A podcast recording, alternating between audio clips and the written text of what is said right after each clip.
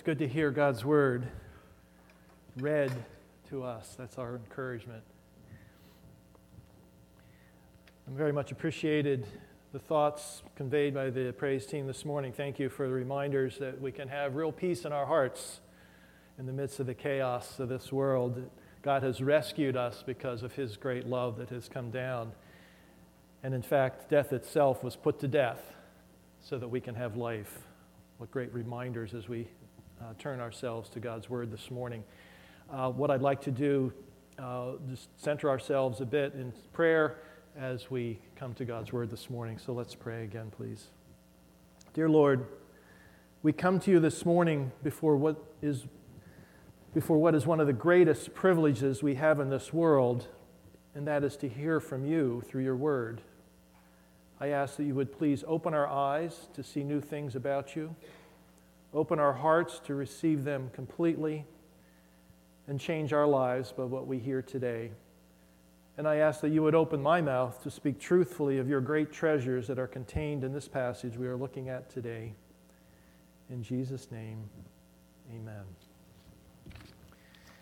We've seen in Acts 1 where Jesus lays out for his disciples the next steps in his plan to rescue people from every tribe, language, people, and nation, starting in Jerusalem, then to Judea and Samaria, and to the ends of the earth, to the Gentiles. Then in Acts 2, we see how the Holy Spirit comes in power, and through the message of the gospel that is preached on that day, 3,000 people come to faith in Jesus Christ. And then last week we looked that God takes that new community of people that he has brought together, and they devote themselves to the apostles' teaching, to the fellowship, to the breaking of bread, and to the prayers. As I was reflecting on this, before we dig in, I think it's important to remind us that what we're reading actually happened. This is history. What we're reading is not historical fiction. It's not a novel. The events and people and places are real, and the names have not been changed. And we see in Acts 3 some things, as I prayed, that are some real treasures here that I hope we can understand in new ways and see our God in some new ways. So the first thing we're going to look at is verses 1 to 10, where a lame man is healed. A lame man is healed. The Spirit arranges a meeting between Peter and John and a lame man to bring another opportunity for God to confirm the apostles' teaching. What a coincidence. Peter and John were going to the temple in verse 1. In verse 2, a man lame from birth was being carried, whom they laid daily at the gate of the temple, called the Beautiful Gate. So their paths cross. What a coincidence, right? And someone has defined coincidence. I love this definition. Coincidence is when God chooses to remain anonymous. Coincidence is when God chooses to remain anonymous. So Peter and John come across this lame man who asked them for a handout. Have you ever been in that situation? You're walking down the street, right? Well, if you're like me and never sure quite what to do with that, I don't do what Peter and John do. It says that they looked at him. They engaged him. They looked at his eyes, and he looked at them expecting to receive something from them. Because, right, that's why you don't look at somebody, because if you look at them, you think they're expecting you're going to receive something from you. And how many times have I looked at somebody and they've come towards me expecting something? So I don't look at them. I'm sorry, I confess. And Peter says to him, well, I don't have silver or gold. I don't have any coins. I don't have any money with me. But what I do have, I give to you in the name of the Lord Jesus Christ. In the name of Jesus Christ of Nazareth, I say to you, rise up and walk. He takes him by the right hand, raises him up. And I love, Luke's a doctor, right? So he goes right to, and his feet and his ankles were strengthened. We know where his deformity was. It was in his feet and his ankles. They were made strong, and it was immediate. Immediately, his feet and ankles were made strong. And leaping up, it says, he stood and began to walk and entered the temple with them, walking and leaping and praising God. Imagine the scene now. So this man has been carried. I don't know if he was carried on a stretcher or friends were just carrying him or in a chair. I don't know, but he was being carried. and all of a sudden, not only is he walking in the temple, he's leaping in the temple. Now, if somebody comes walking into the church and they were leaping, what would you think? There's something wrong with this person. But the one analogy that comes to my mind is a little child who gets a new pair of sneakers. Have you ever seen that? I did it myself when I was little. What do they do? They put on their sneakers, and what do? Look how fast I can run. Well, the sneakers didn't do anything for that, right? But they get this new pair of sneakers, and they want to show everybody now how fast they can run. This man was so beyond himself about what had just happened to him that he can't just walk into the temple. He has to say, look at me, look what I can do. I haven't been able to do this since I was born. Look what I'm doing. And he's praising God. He's saying, God, thank you for what you have done for me. Let's make some observations about this. The apostles, this is another one of those wonders and signs we've talked about. We talked about that last week, these wonders and signs, and you're going to see it throughout the book of Acts. Wonders and signs, a miracle whose purpose is to confirm the truth of the apostles' words and to give them an audience, to get people to realize there is a message here with power that we need to listen to. What about the man? We don't know the man's name. He's unnamed here. God does not give us his name. Luke does not give us his name. This man is not unimportant. He's obviously very important to God, but he is incidental to what God is doing. He's not unimportant, but he's incidental to what God is doing. God chose to keep him anonymous. We find out over in chapter 4 that he's over 40 years old, and we find here that he's been lame from birth. His problem was obvious, it was severe, and it was lifelong. And here he is, walking and leaping and praising God.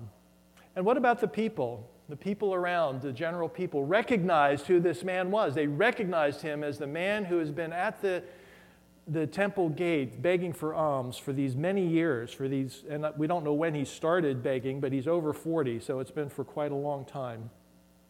And they were amazed and dumbfounded about what happened to him. Those words convey the idea their feet were glued to the floor. I mean, they just did not know what to say or what to do. And so a crowd gathers to see what's going on. So in these first 10 verses, we see that this lame man is healed. Well, in verses 11 to 16, Peter lays out the facts of what just happened.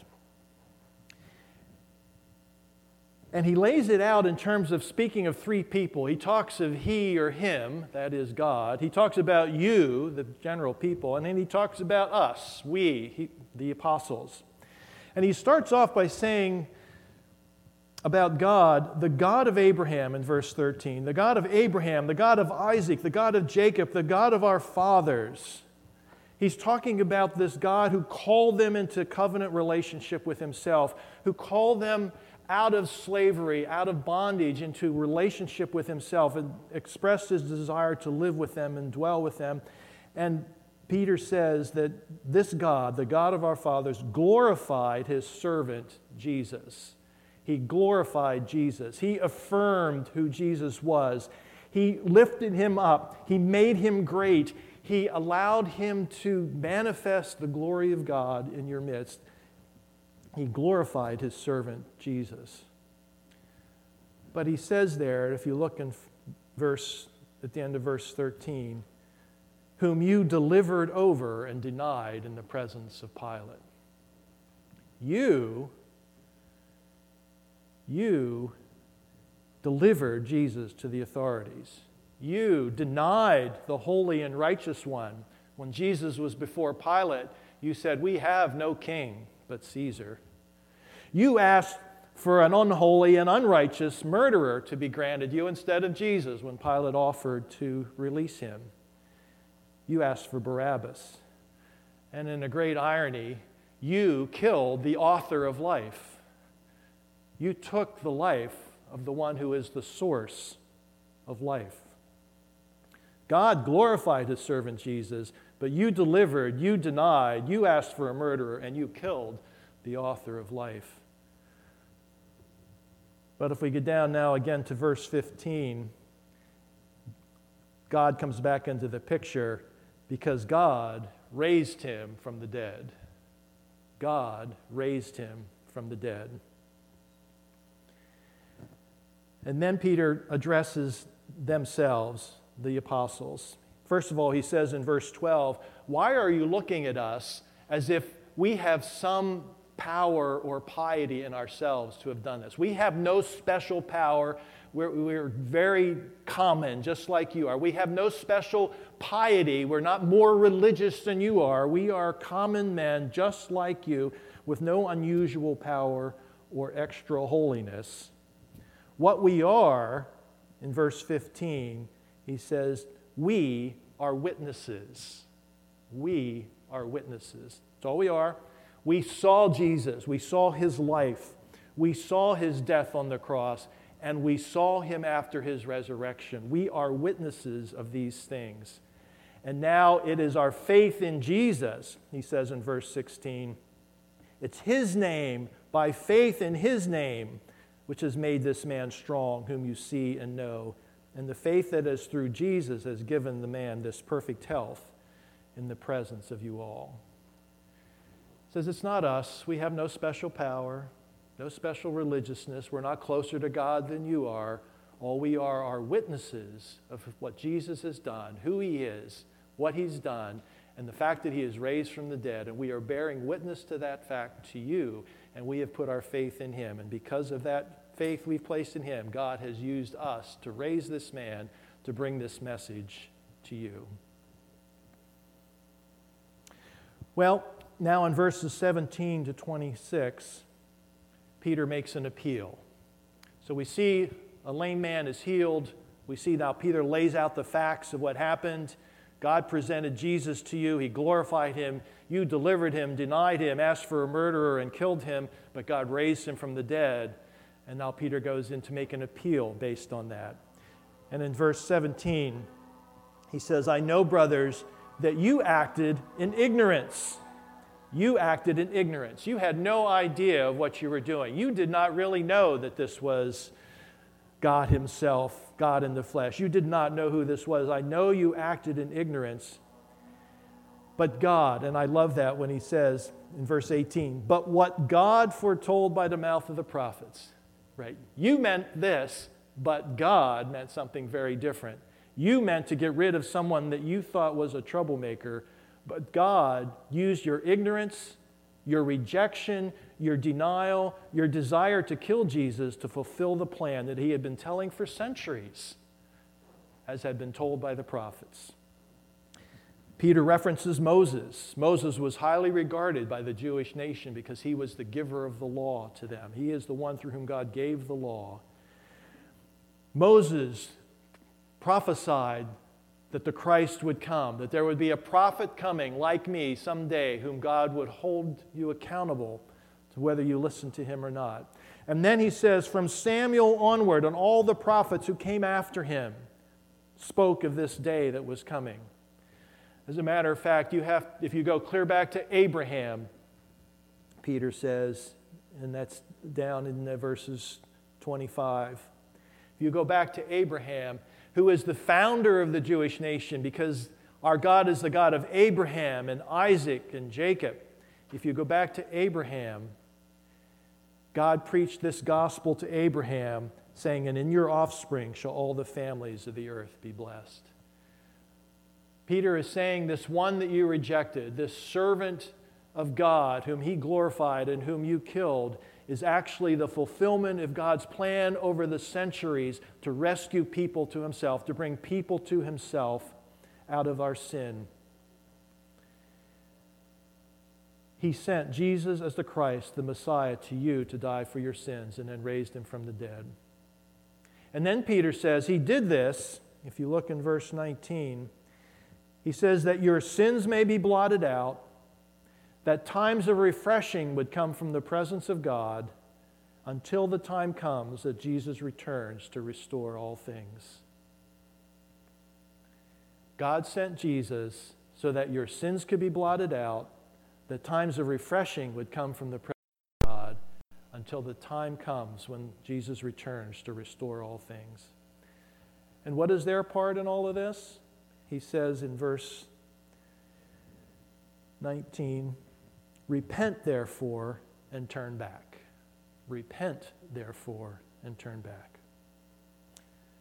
What is the result? Well, we see next week in chapter 4, verse 4, that many who heard the word believed. Many who heard this word believed, with 2,000 people added to the community of believers as a result of this day. Now, we're going to come back to these verses 19 to 21 in a couple moments, because I believe that this is where there's some additional hidden treasures for us to see. But first, I want to take a short detour regarding the physical healing mentioned in this passage. The book of Acts, as you're studying through it, presents a lot of dilemmas for us, a lot of questions, a lot of things that we can wrestle with. Is this, what does that mean? And what was just for then? And what can we bring into our lives today? And this idea of physical healing is one of those things that becomes problematic for us as believers. And I'd like to offer a perspective on that while we're here. We are tempted to use passages like this as proof that God will heal all our physical diseases, all our defects and our injuries in this life, especially if we have enough faith. Well, there's a few things to notice here. It was very likely that this man was not the only physically broken person at the temple that day. But he was the only one who was healed that day. And notice that this man's healing was not dependent on him having faith.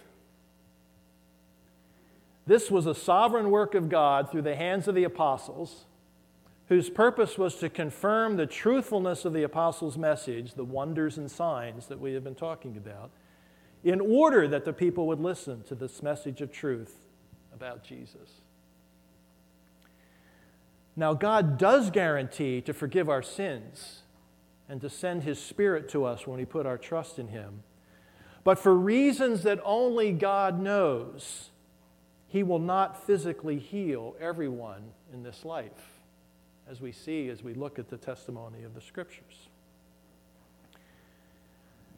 And Luke himself gives us an illustration of this, which I was reflecting on this, and I said, oh my, look at this. The Scripture tells us that this man was a little over 40 years old. Jesus was 33 when he died. We know that Jesus was in the temple when he was at age 12. Now, he may have been at other times in the temple, but we know from Luke that Jesus was at temple at age 12. This man would have been at least 19 at that time, and probably already begging at the temple. When Jesus started his ministry 18 years later, he spent many times in the temple. It is extremely likely that their paths crossed in the temple. It is extremely likely that as Jesus was walking by, he looked at this man who had been lame from birth, and with compassion in his heart, saying, son, just hold on. You have no idea what I'm going to be doing for you in just a short time, but you must wait.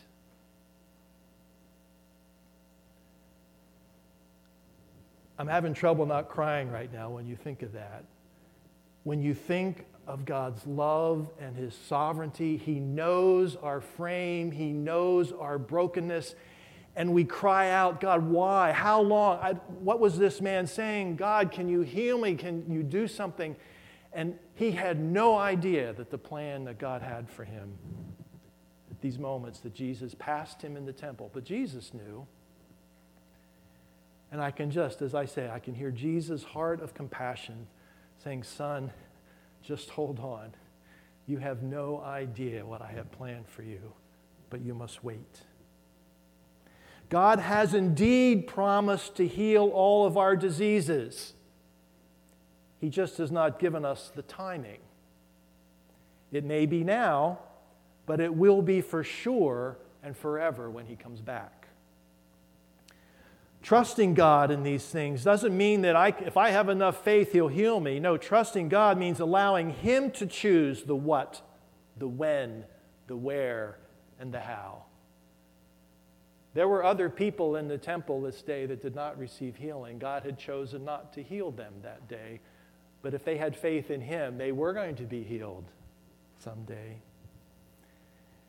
And Jesus had walked by this man many times without ever healing him because He knew what His plan was for this moment at this time and His purposes for his life.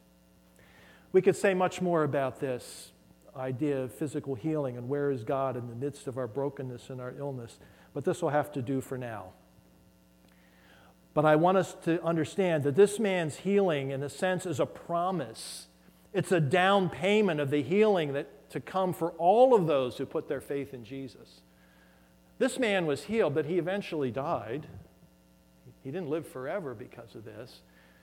He needed much more than just that physical healing, but God used that physical healing not just for him, but for us, so that we can see who this God is that we serve. Well, let's go back to 19 to 21 to bring this home for us today. This is one passage in the Bible. If you're looking for passages in the Bible that sort of contain the entire gospel, now nothing contains the entire gospel, but the core of it is here. These verses, 19, 20, and 21, this is one of those passages that contains an overview of the whole gospel. The gospel of Jesus Christ, who has come to save us, to rescue us. But before we dig into this, we have to ask the question to make sure we're clear. Why do we need to be rescued? Why do we need to be saved in the first place? Well, it's because God created us and desires relationship with us. And as creator, God has the right to tell us how to live. He has the right to tell us what is consistent with a healthy, God-fearing life and what is contrary to that. And so we, the created ones, pridefully look God in the eye, the Creator, and say, "No, I do not want to follow your ways. I will live my life the way I want to." Just like we see of Adam and Eve in the garden in Genesis 3. Because we've turned away from God, we experience the darkness of sin and death with its consequences. We see the presence of sin everywhere. It's within, it's without, it's affecting everything in creation. The presence of sin, we cannot escape the presence of sin, whether it's within us or outside of us. Not only that, the power of sin has enslaved us. We are sinners by nature. We have no choice but to sin because that's who we are by nature. We can try as hard as we want to, and we're going to sin. And we have earned the penalty of sin, which God says is death. And ultimately, death is to be understood as the eternal separation from God. Eternal separation from God. See, sin looks God in the eye and says, "No, I'm going to live life my way, separate from you." And God says the consequences of that then is eternal separation from me. That separation that you want now will continue on through eternity. Well, in Acts 3, 19 to 21, we see how God answers the problem of sin in its totality. Peter says, first of all, he says, "Repent, therefore, and turn back." Repent, therefore. What do you mean, therefore? Well, because of who Jesus is, because of what He has done, because of His life, death, and resurrection, because God sent Him as the Savior, therefore, you are to repent. Repent means to change your mind. You are to change your mind. Instead of pridefully looking at God and saying no, we now humbly look God in the eye and say that leaving Him was a really bad idea. That independence from God was a really bad idea. we change our mind about our life. We change our mind about what we are depending upon. We change our life about where we are headed and what our goals, and agree that God's ways are better than our ways. We repent. And not only are we called to repent, but we're called to turn back.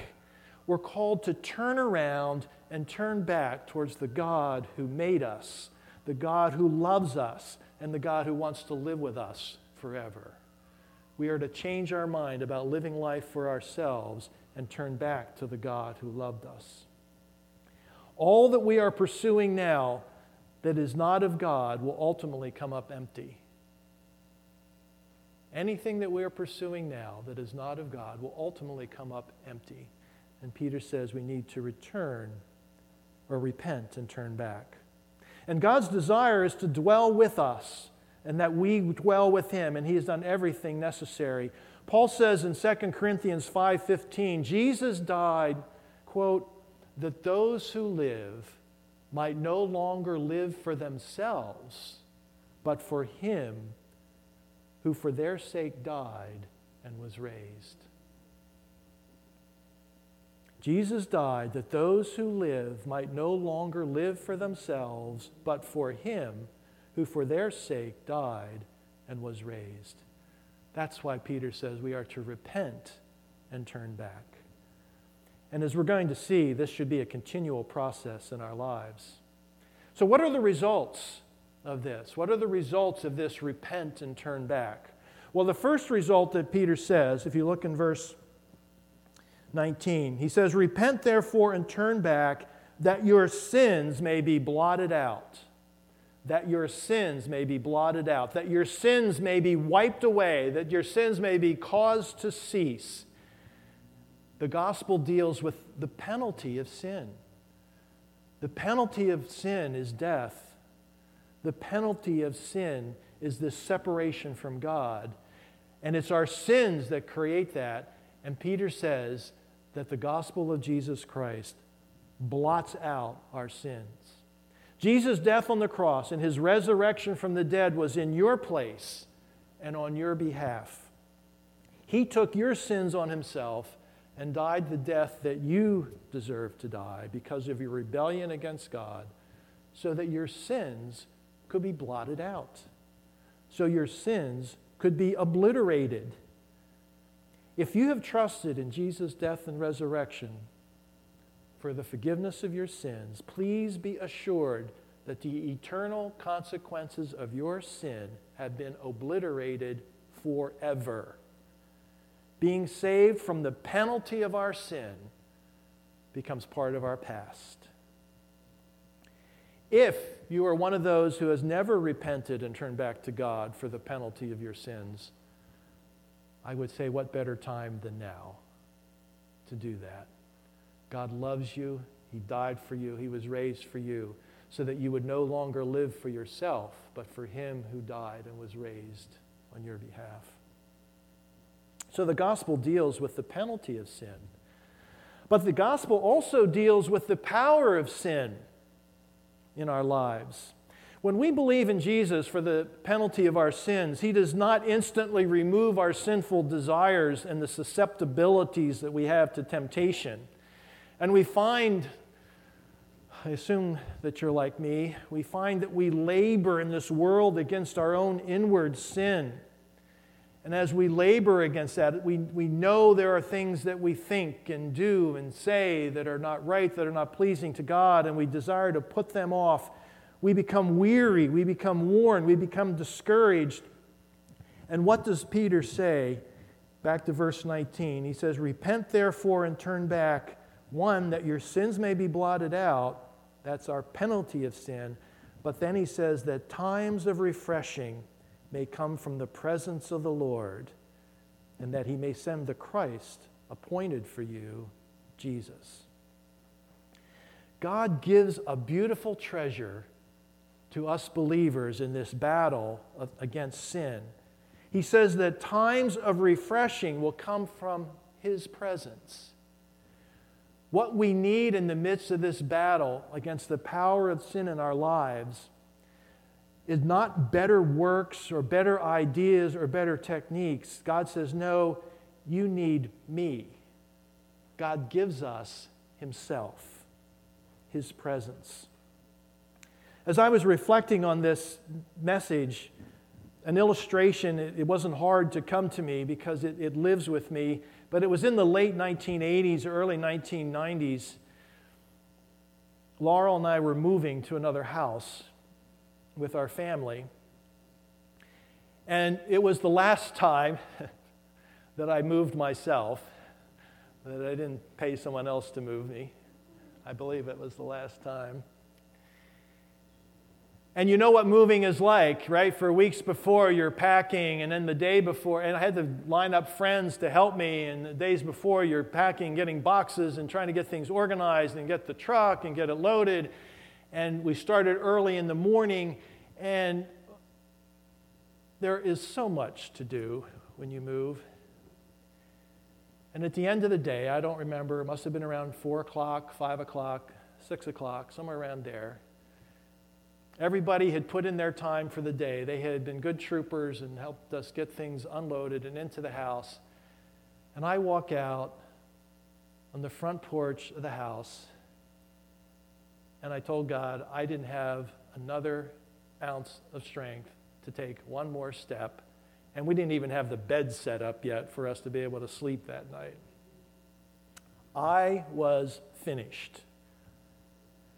And as I'm standing there, just empty, because I had nothing left, a car pulls into the front of the house,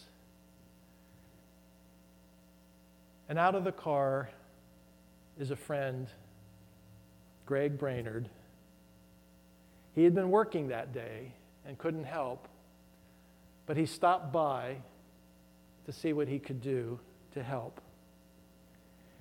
So at that very moment of my greatest need and my greatest emptiness, Greg gave me himself. He showed up. And his presence, just his presence, was all I needed to have a revival of my hope. Say, okay, God, thank you, we can do this. So he put the beds together, as I did other things, but with a renewed energy. Time of refreshing had come from the Lord. I was struggling against, in this case, not sin, but against the things of having to get this household put back together again. I was struggling, and this was a real analogy that God sent times of refreshing from his presence. But it's the same thing with our lives as we struggle against sin. We will often need, whether you have been a believer for 5 minutes or 5 decades, we will often need to repent and turn back toward God because we try to find refreshment in all kinds of other places, right? We try to find refreshment in relationships, in food, in activities, in hobbies, in vacations, and you name it. We can make a whole list of places that when we're struggling, we try to find refreshment. And many of these, well, all the ones I mentioned, are good things. But those good things become bad things when they become things that replace God. When we look to find refreshment in those things, instead of finding refreshment in the presence of God, in his person, God offers us himself.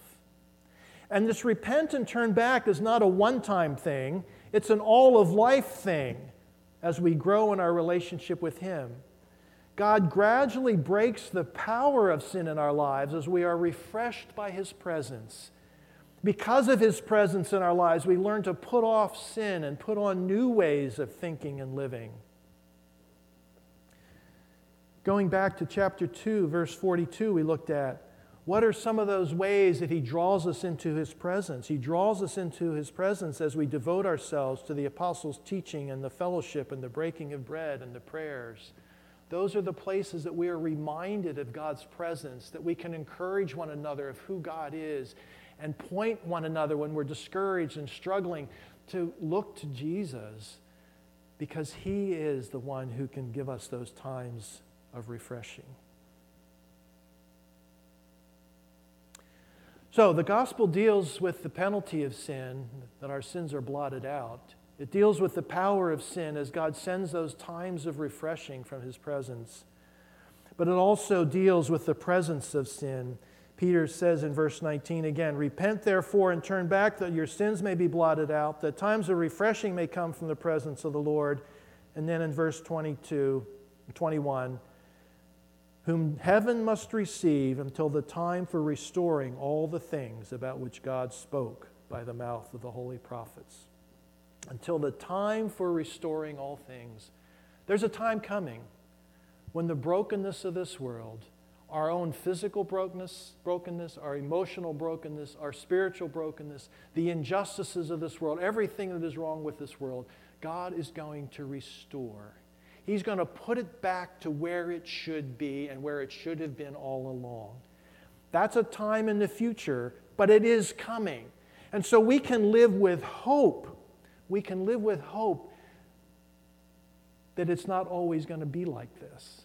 That as we struggle, this time of restoration is going to come. Revelation 21, verses 3 and 4, talks about this restoration to come with a beautiful picture. John says this, "Behold, the dwelling place of God is with man.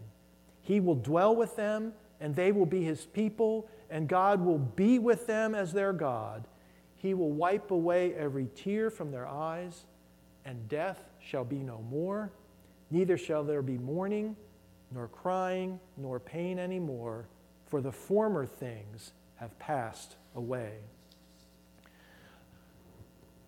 The message of this lame man for us today is that God has so much more for us than physical healing. By giving us himself, God offers us what this man and what all of us need.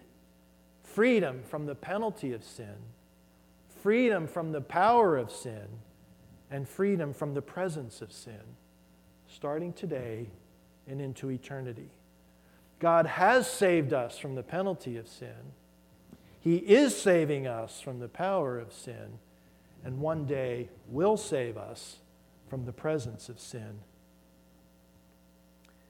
And so I'd like to close our time this morning with reading these verses again, verses 19 to 21, hoping that you can catch a fresh glimpse of what it is that God has done for us through Jesus Christ. And God's call to us to live a life of repentance and turning back to him when we find our gaze turning away from him and turning to things that will just never ultimately deliver or satisfy. "Repent, therefore, and turn back, that your sins may be blotted out, that times of refreshing may come from the presence of the Lord, and that he may send the Christ appointed for you, Jesus, whom heaven must receive until the time for restoring all the things about which God spoke by the mouth of his holy prophets long ago." Amen. Let's close this time in prayer.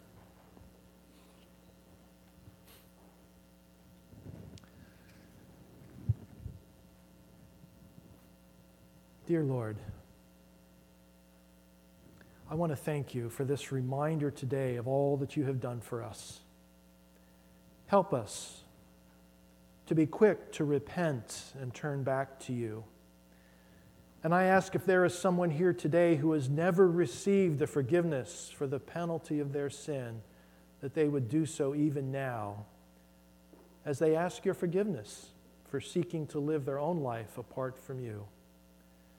May they recognize that Jesus died and rose for them, that they would no longer live for themselves, but for you. And I pray for those of us who have trusted you for saving us from the penalty of our sin. May we live a life of repenting of the many ways we try to find refreshment outside of you. May we turn back to you as you remind us of your presence and the refreshment that comes from you alone. May we grow ever deeper in our knowledge of you and our love for you as you break the power of sin in our lives. And Father, I pray that we may live confidently with the sure hope that one day we will be finally and completely saved from the very presence of sin, What a glorious, glorious day that will be. And with that hope we say, come, Lord Jesus, come. So in Jesus' name, we declare our love for you. We declare our desire to know you more. We declare our desire to live in hope of your presence in our lives now and our hope for eternal life with you when you restore all things. And it's in his name we pray. Amen.